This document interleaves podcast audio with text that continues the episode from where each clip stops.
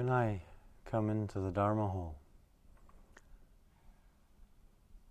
I'm very much moved to take a moment to just acknowledge the, the rupa, the uh, image of the Buddha that we have here.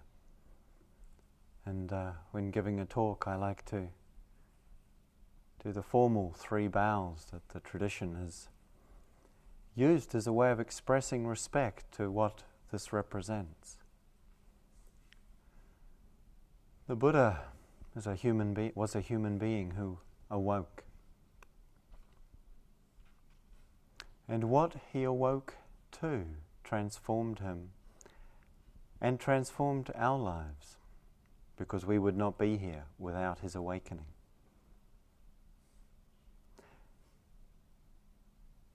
Rodney mentioned a few days ago the resolution that he made to sit down on the spot of his awakening, and I'd like to share the particular words that he used at the time because I find them very moving and powerful. Of course, they're not the actual words, but a translation of what was recorded that he described as his words at the time. And he said,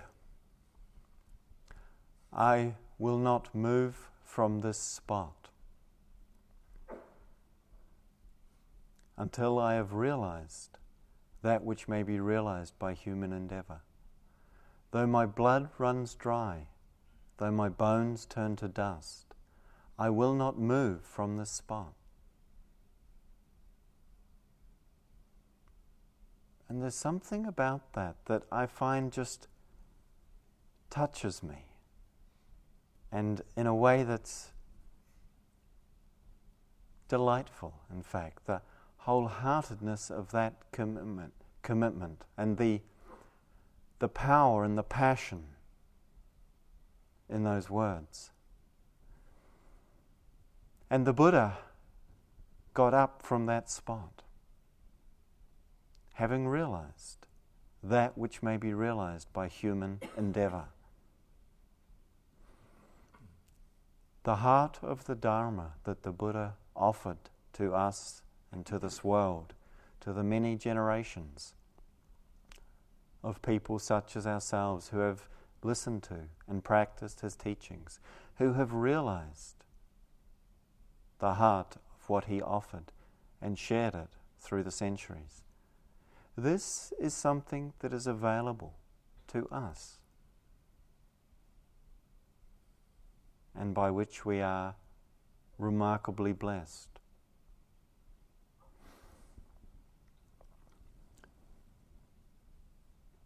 The human endeavour that we can observe around us and, of course, within us, seeking happiness, peace, freedom, however we might describe that, we can see does not necessarily lead, much of the time it seems, to that which we seek. And the Buddha, in his teaching, pointed out and recogni- recognized and uh, pointed out that there is something underlying this process whereby we do not find or come to that which we seek. And he spoke to this, he pointed to this, and spoke of ignorance or blindness, the, uh, Early translations mostly suggested ignorance, though I think it's a slightly pejorative word for most of us. Sort of enculturated as we are to believe we're supposed to be clever. And I don't think ignorance really quite gets to the heart of what he meant. But this factor, avidya, that he spoke of, is the, the basic factor in the arising of suffering and needs to be penetrated in order for suffering to be resolved. I translate it as blindness because although, yes, it is ignorance, it is not seeing that which the Buddha saw that is the cause of our suffering. Blindness, in fact, a vidya, vid, I think is the, I believe is the same root as uh, from the Indo-European languages as uh, gives rise to words like video and vision. Not seeing.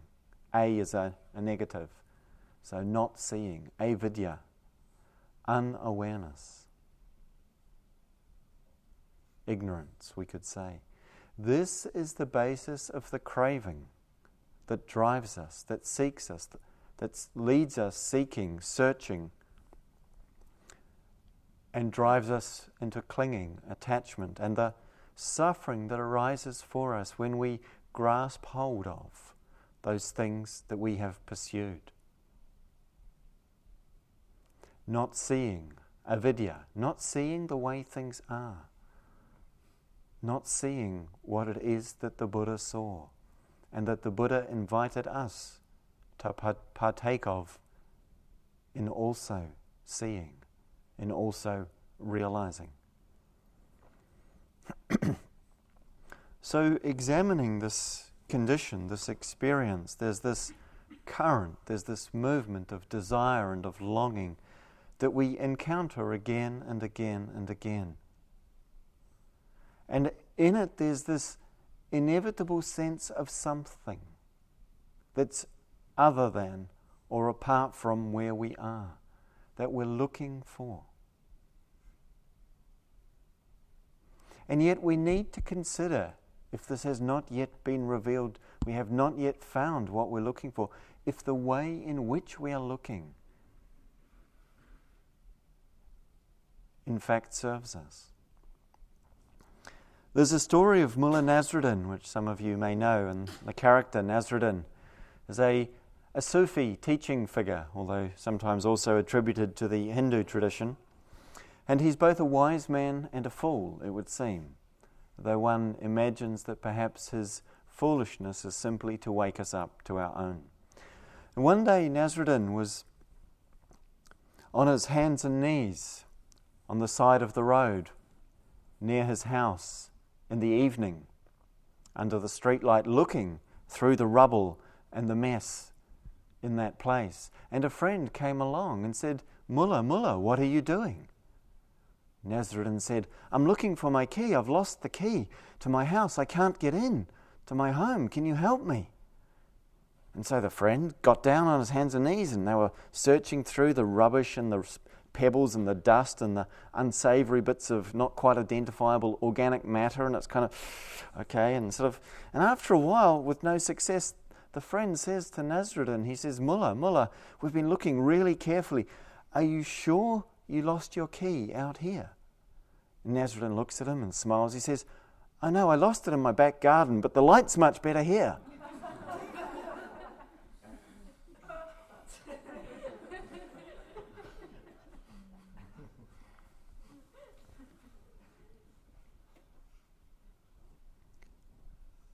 the key that Nasruddin is looking for, of course, the key to our true home, the place of rest and abiding, where we habitually find ourselves seeking may appear to be where the light is best, because it's that with which we are familiar. And yet, clearly, that's not where Nasruddin lost his key.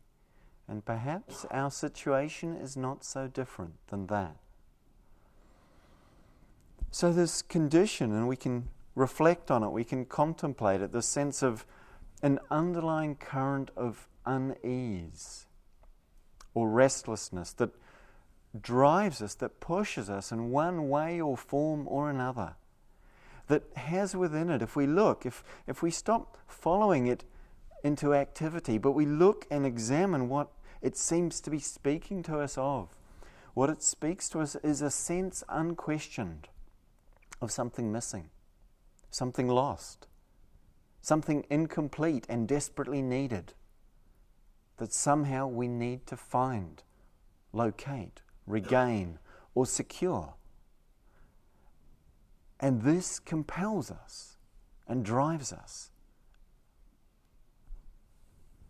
looking, searching, seeking, yearning.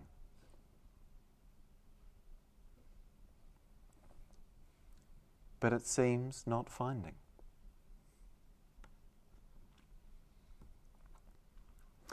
Some years ago, my wife Catherine and I were staying at a friend's house looking after it for them while they were away. And uh, while we were washing, I was in fact washing the dishes after we'd had a meal. The phone rang, and I went pick up the phone. And as I was talking to the person on the other end of the phone, I was just kind of habitually, and I guess probably slightly nervously, sort of fingering my wedding ring, just sort of grabbing and holding that spot where I, some, which I sometimes do. And what I noticed as I, I reached for that was that it wasn't there on my finger. As I reached for it to kind of just sort of, you know, play with it or whatever it is I do with it, feel that soft, shiny bit underneath it that's really smooth. And I was talking on the phone and I just covered the mouthpiece for a moment. I said, Catherine, don't tip the dishwater out. And I finished the conversation went and looked in the dishwater, thinking it must have come off while I was washing the dishes, and it wasn't there. And there was this sense of, oh my gosh, what have I done? Where could I have lost? it? We started. I said, Catherine, can you help me? I've lost my ring. Where is it? And we were looking around the house, and all the time there was this real sense of dread it's like I was obviously really quite attached to this piece of metal and it was gone. And, and I was feeling on my finger where it used to be that soft, shiny, smooth bit, and the sense of grief and loss associated with that. Then at some point, as we were looking around the house and I was sort of holding this spot, Catherine looked at me carefully. She said, It's the other hand.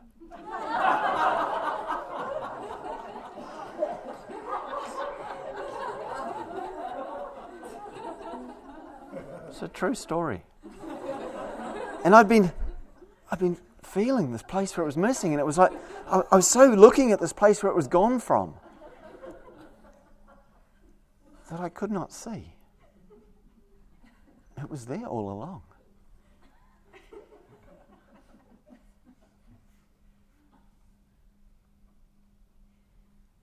So, this movement, this drive, this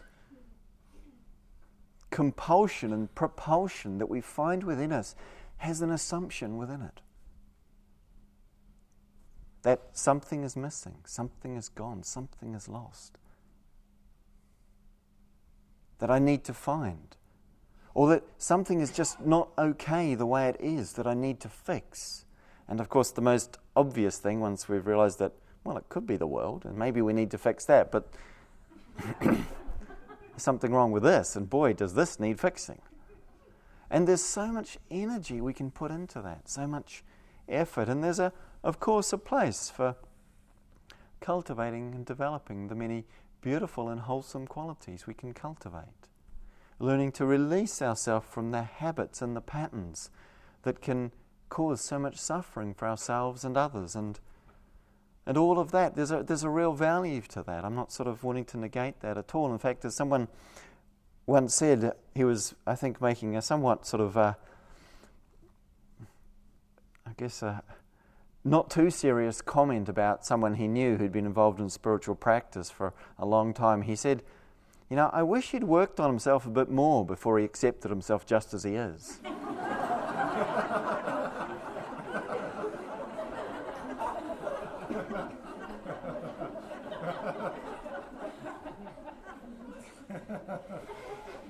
And I think we can recognize the validity of that concern with regard to others and likewise with regard to ourselves. So there is that process and that dimension of our practice, and it is important. And yet, if we imagine that in that process we are somehow going to come to an end of this seeking or this sense of somehow something missing or something needing fixing, we're mistaken. Because at some level, that process could be compared to rearranging the furniture in our prison cell.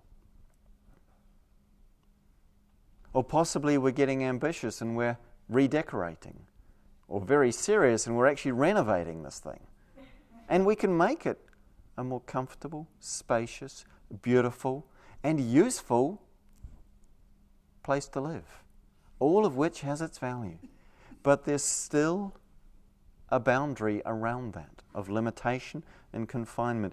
If we are operating out of the assumption that this development, growth, and unfoldment is and of itself the complete resolution.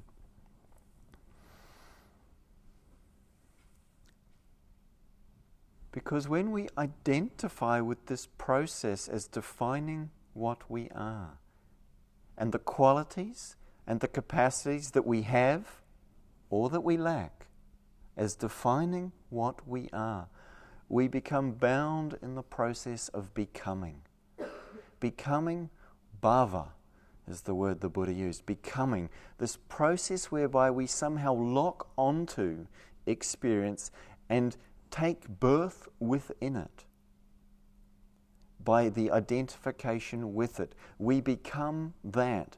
And in becoming that, in having taken birth, we are inevitably bound for the death, which is both the larger death we could understand if we have conceived and defined ourselves as this body, that body's death will be the death we come to. But equally, in anything we take hold of, the birthing into that involves a dying when that changes and we are no longer able to hold on to it, define ourselves by it, and somehow establish the sense of existence, substantiality, solidity, or coherence that we imagine will resolve our dilemma.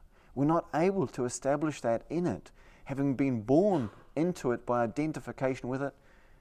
That becoming is the cause of death, of the dying, of the ending. If this is me and it changes, then I must be dead. And we resist that. We struggle with that. We suffer with this. So we don't want it to change. And yet, in that attachment to roles, activities, particular qualities, although we get or try and, and, sometimes temporarily succeed through really not carefully examining it, we create for our sense, ourselves a sense of something substantial that we can rest in or rely on. In fact, in order to do that, we have to contract and tighten and pull in so deeply that it hurts us deeply and to the core. And despite how tightly we contract and how much effort and energy we put into that, imagining it will be our resolution, our release, our completion, life keeps moving through the grip that we exert upon it. And it's like rope burn. It's like we're holding on to something that, despite how much force we have to apply, how tight we get, it pulls through the very fingers of our heart's grasp upon it. And what we experience is the friction and the burn, as the, we could say, the surface, the skin of our fingers gets taken off with rope burn. So, too, in the very core of our being, we experience this abrasion, and it's deeply painful. It's deeply painful. And we think that if I can just hold a bit tighter, it'll stop. But we can't hold that tightly. It's not possible. Because the nature of things keeps them moving through, moving through, moving through. And this is suffering, the attempt to lean on that unstoppable force of unfolding life, of dynamic, changing, conditional experience, and failing to hold it or arrest it. This suffering points us to the art that we are learning here, above all the art of non dwelling of not needing to take hold, land on, define ourselves by that which is moving through, that which is arising to pass. And understanding that whenever we do it, this is suffering. we begin to explore what it means to not, to dwell in non dwelling, to abide in no location, to be located without needing anything to define that location, apart from the recognition of the locatedness that is this moment when we're conscious of it, in it, to it. And it's not even that we're conscious of it, it's just this is it. We're here. It's here. And in that beingness, we simply experience an arriving when we've released ourselves from the urgent, unconscious drivenness that keeps pulling or pushing us towards something, anything that must be better than this. That sense of something's missing, something's wrong. And the whole hope that we invest in the future in the basis of finding that improved or finally resolved condition drops away into the sense of just this, just this. And in that arriving, we have the opportunity to really examine it. The arriving is, is important in that sense of just relaxing and releasing that momentum, letting the momentum move away. It might just still be there, but it simply becomes an experience. When we're not identifying with it, not believing that there is something missing, something wrong, something to be found, then it simply moves, but doesn't take us with it. It's just another current, another wave, another energetic pattern or cycle playing out. And we can start to examine this phenomena of movement, of things unfolding. It's so attractive to us, it's so fascinating. It seems to be what all this is about, and yet it's not the whole picture. There are two aspects, we could say, to every experience, every moment, every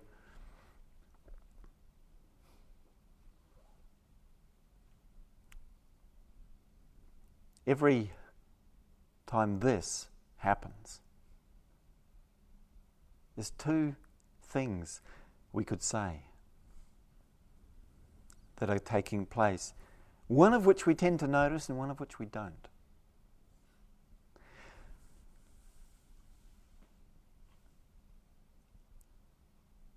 There is that which we tune into, and because of how we tune into, what I could or would say here perhaps is the foreground of our experience, we don't notice the background.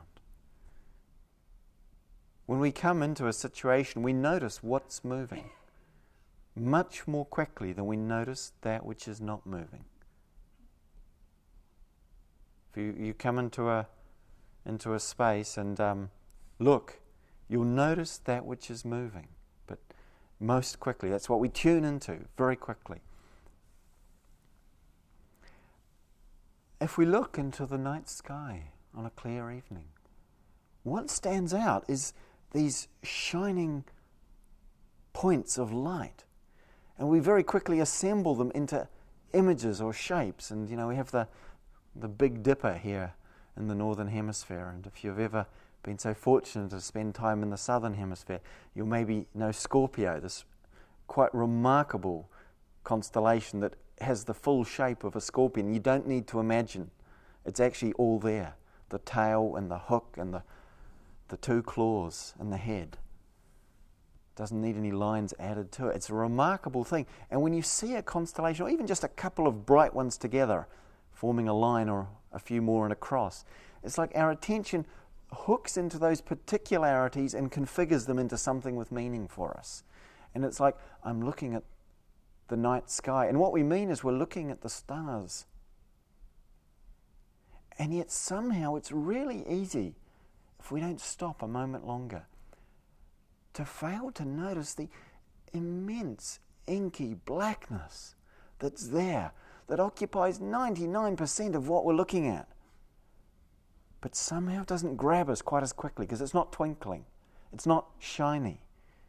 It doesn't make any interesting shapes or patterns that look like things we remember.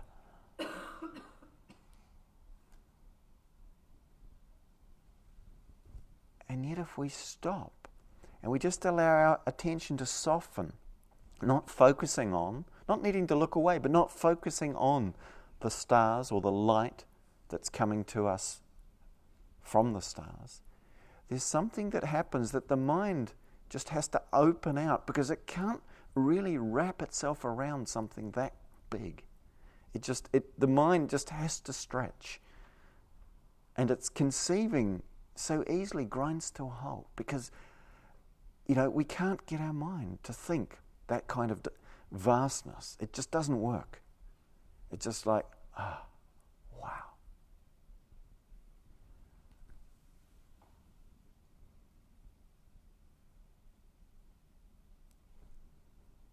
we couldn't see or distinguish or attribute any appearance or image or symbology to those stars without the blackness behind them.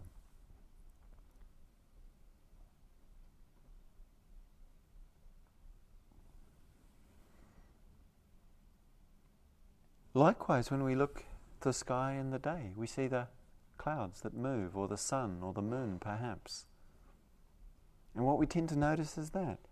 And not so much, unless it's a completely clear sky, do we notice then just the open space that's there. It's like we're not quite attuned to that. And in fact, interestingly, our sensory equipment, the means whereby we interface with the world, specifically only can register things that are moving. That's what it's for. And you may be familiar with the phenomena whereby if uh, there's a smell that arises, you walk into a room and it's full of sort of sweaty bodies, it's kind of like poo. You've had that happen? Maybe. And then if you stay there five minutes, ten, smells fine. Smell hasn't gone away because it's constant. We've stopped registering it. Or the common experience with sound is that we don't actually even know we're listening to a sound because it's just going on in the background.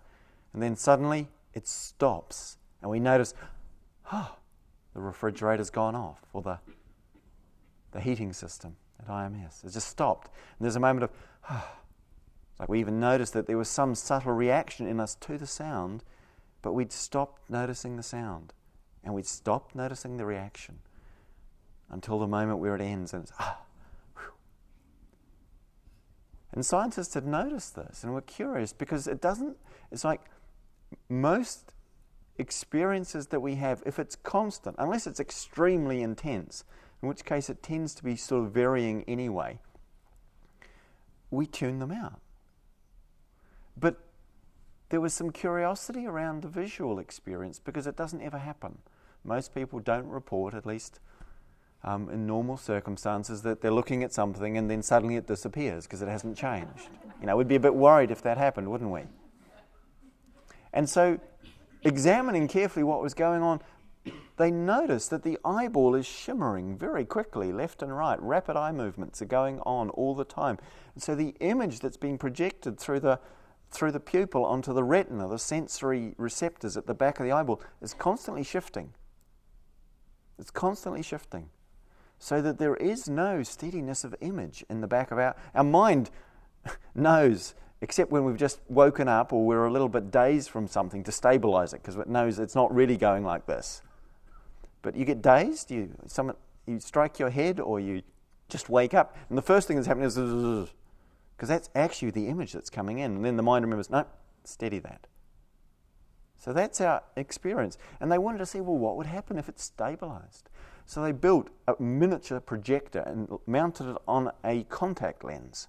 They put it on someone's eye so that it moved while the eye moved. And so the image in the back of the eye stayed in exactly the same place. And you know, they just projected an image into that person's eye, and after a few moments, maybe it was a couple of minutes, it just disappeared. And so they could conclude and understand that not just the other senses, but this one too, if the image stays constant, we can't register it. It's only because it keeps changing that we register it. There's something you might be wondering what that has to do with all of this, apart from being a kind of interesting thing to notice. It's like our sensory equipment eyes, ears, nose, tongue, body, and mind. Thinking mind, intellectual mind, that receives the experiences of thoughts and images. It's one of the sense doors in Dharma teachings. These receptors can only receive sight, sound, smell, taste, touch, and thoughts and images if they're changing. Only experience which is changing is cognizable or sensible, you know, that we can sense it. So we can't approach. Or, or before I go to there. So all things of our sensory system are oriented towards that which is moving for functional reasons and biological survival imperatives, all of which make good sense at that level. It's not a problem with that.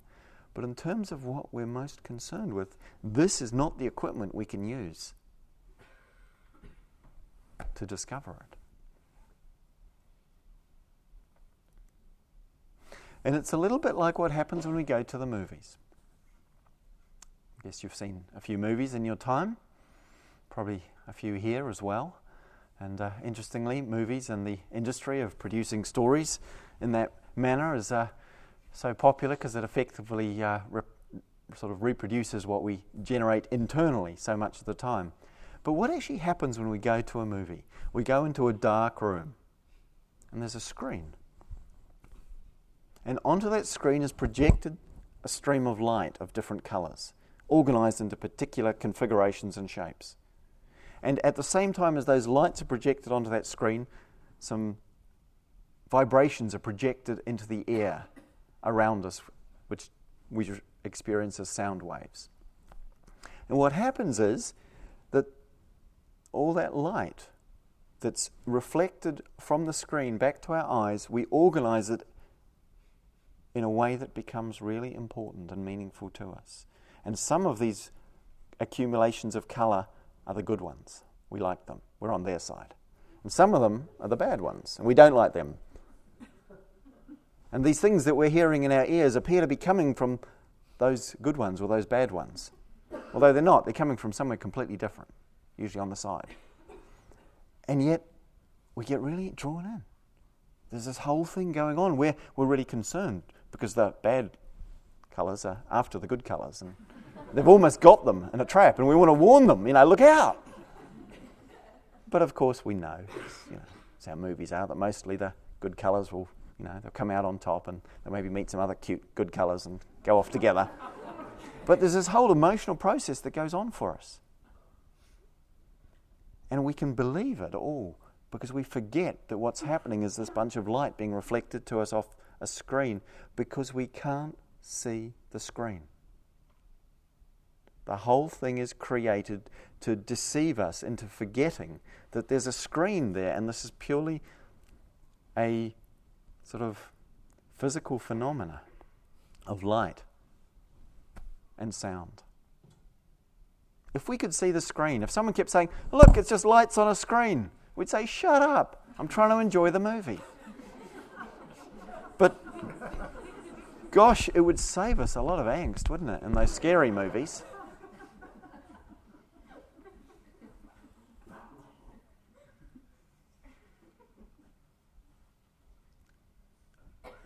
And yet, when we understand that, even though we can't see the movie screen, we can know that it's there. Because the light coming and the image coming towards us reveals it, although we can't see it.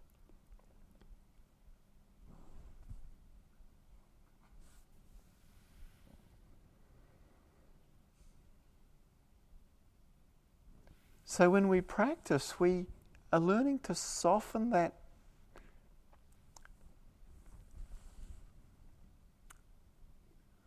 that way in which we instinctively attune to and orient towards that which is moving, that which is coming towards us, or equally that which is moving away from us, despite the fact that that seems to make up the totality of what's happening from the point of view of our sensory equipment and our processing of all of that. And we can start to notice that there's, yeah, there's space around those experiences. That silence enfolds every sound. We could even begin to sense that sound is a simply a manifestation of silence with form. It's not actually something different. Just as white light, which we can't see, contains within it all the colours. And it's only when we separate them out that we start to see things. It's only because part of the light is reflected to us that we see something. If it's all there, we don't see a thing.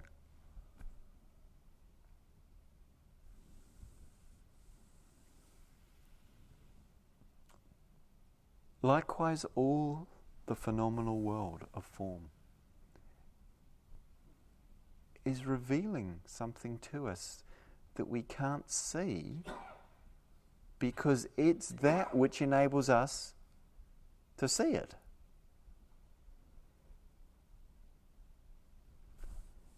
We can't see the background. And yet,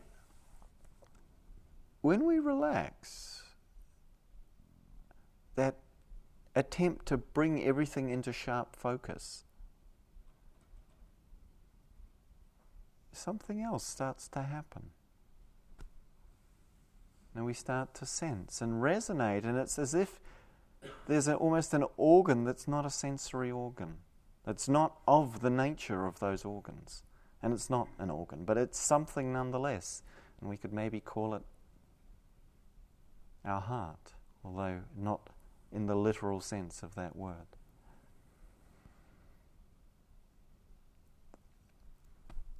We can recognize that there is something more.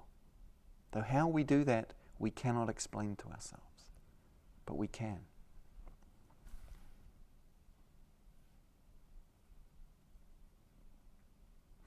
To sense that which is changing and equally that which is changeless. What might that be for us? Years ago, I was uh, practicing in a monastery in Bodh Gaya, the, uh, the location of the Buddha's enlightenment. And the, the monastery there, I'd, I'd been the year before and very happy to be returning on retreat and sitting and walking just as all of you have been doing here over these days. And one of the delights of this particular location I found was the, uh, the small puppies who would live in the monasteries, who I just found my heart so touched and just loving these little creatures. And the monasteries are something of a refuge in many parts of Asia for the, for the creatures whose lives are sometimes quite challenging in, in, the, in, the, in the relative poverty and uh, harshness of the environment. So there's always puppies, it seems, and dogs, and not to mention cats and chickens and roosters, and uh, occasionally donkeys and everything else in the monasteries. But uh, on this particular retreat, I was I'd been practicing for probably about a week, similar to the length of time you have, and just really enjoying watching these puppies, just feeling how much it was so easy to do metta for them, and they were just so full of life, and so so so just so wow that you know run along as you were doing really slow mindful walking meditation come straight bang into your leg just to see if you're really upright and alert or just pretending to be upright you know something like Oh, and it just, or if you put your plate down, eating, sort of sitting in the grass outside, and looked away for a moment, they'd come and help you clean it. You know, very, very noble and kind of them. Um, and then, in my delight and joy and love of these little beings, I suddenly realized, and it was a shock. It was like, I thought they were the same puppies I'd been enjoying last year. And it was obvious, of course, in that moment of realizing that assumption that these are the same puppies as last. No, they can't be. Those puppies have grown up. Or some of them have, not all of them will have lived. But these puppies, and there was something in me that just kind of, what happened? It was like the sense of, wow, those puppies keep changing. But puppy nature is unchanging. Something animating those beings was just the same.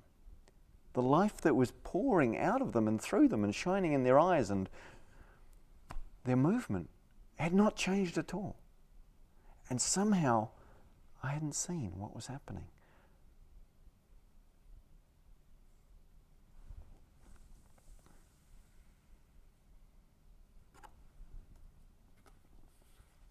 It was humbling and really remarkably moving to sense directly what had happened to me there.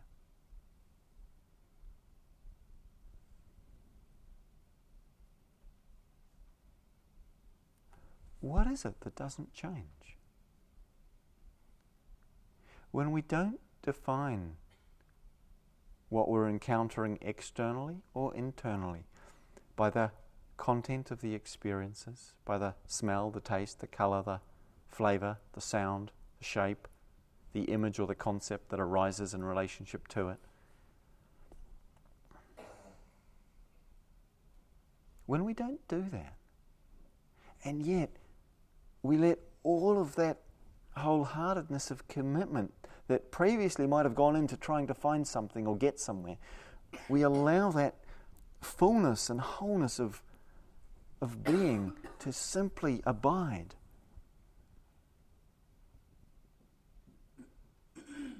When we let go of the fascination with the things that are moving through.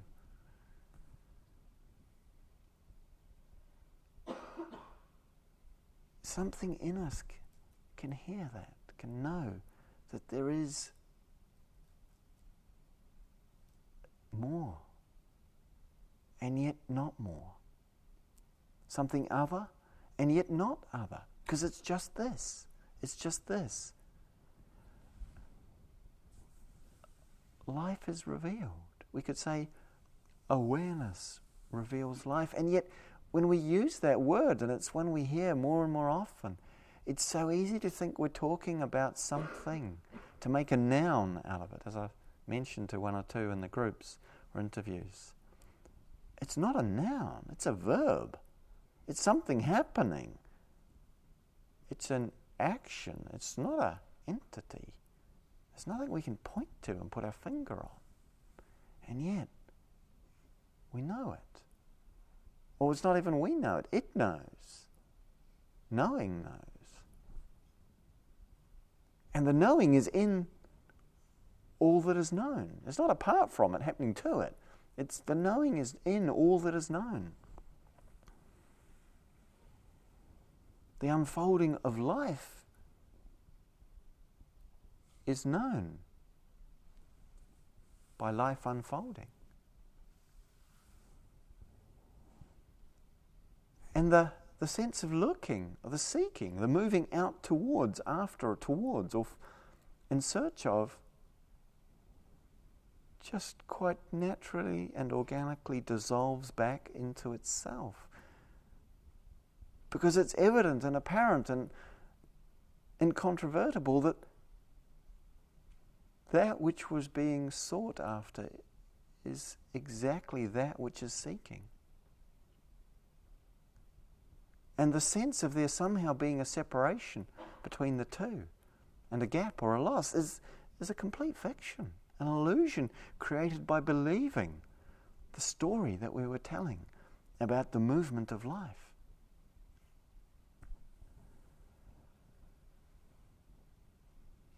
And that coming to rest in the suchness of things is the natural, inevitable effect of realizing that things are already at rest at the same time as they are moving. And that it's only when we think about it that somehow that creates a paradox. We have never been apart from that which we see.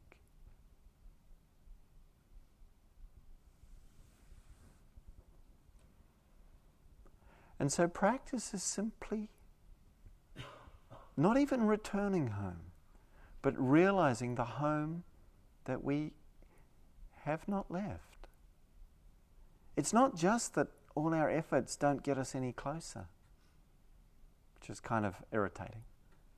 But in fact, they equally don't take us away.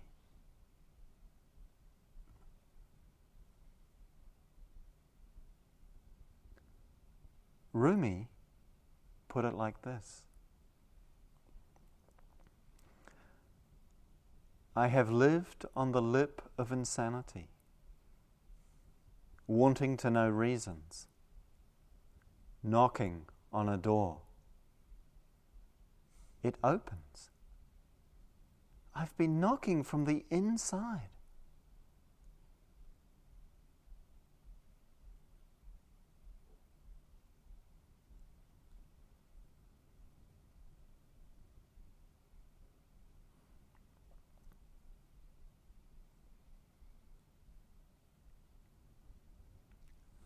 So let's sit together right here.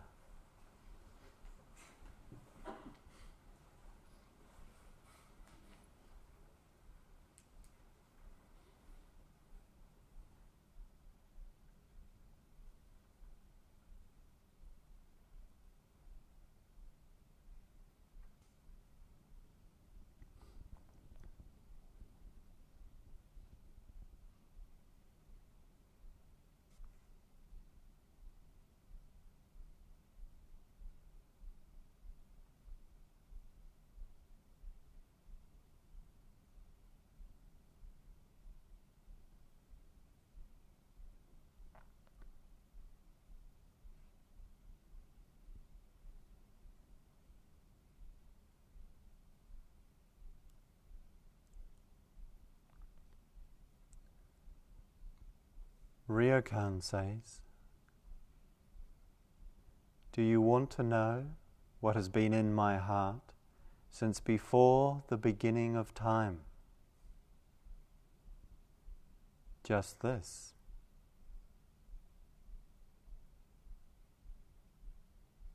Just this.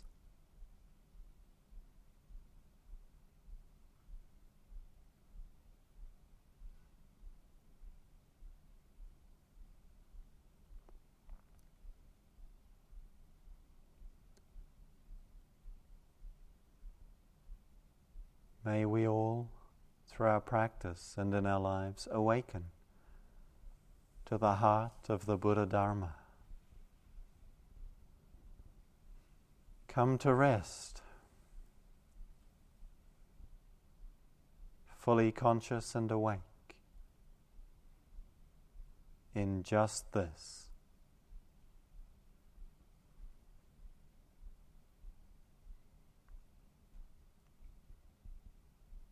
For our well being, for the welfare of all beings.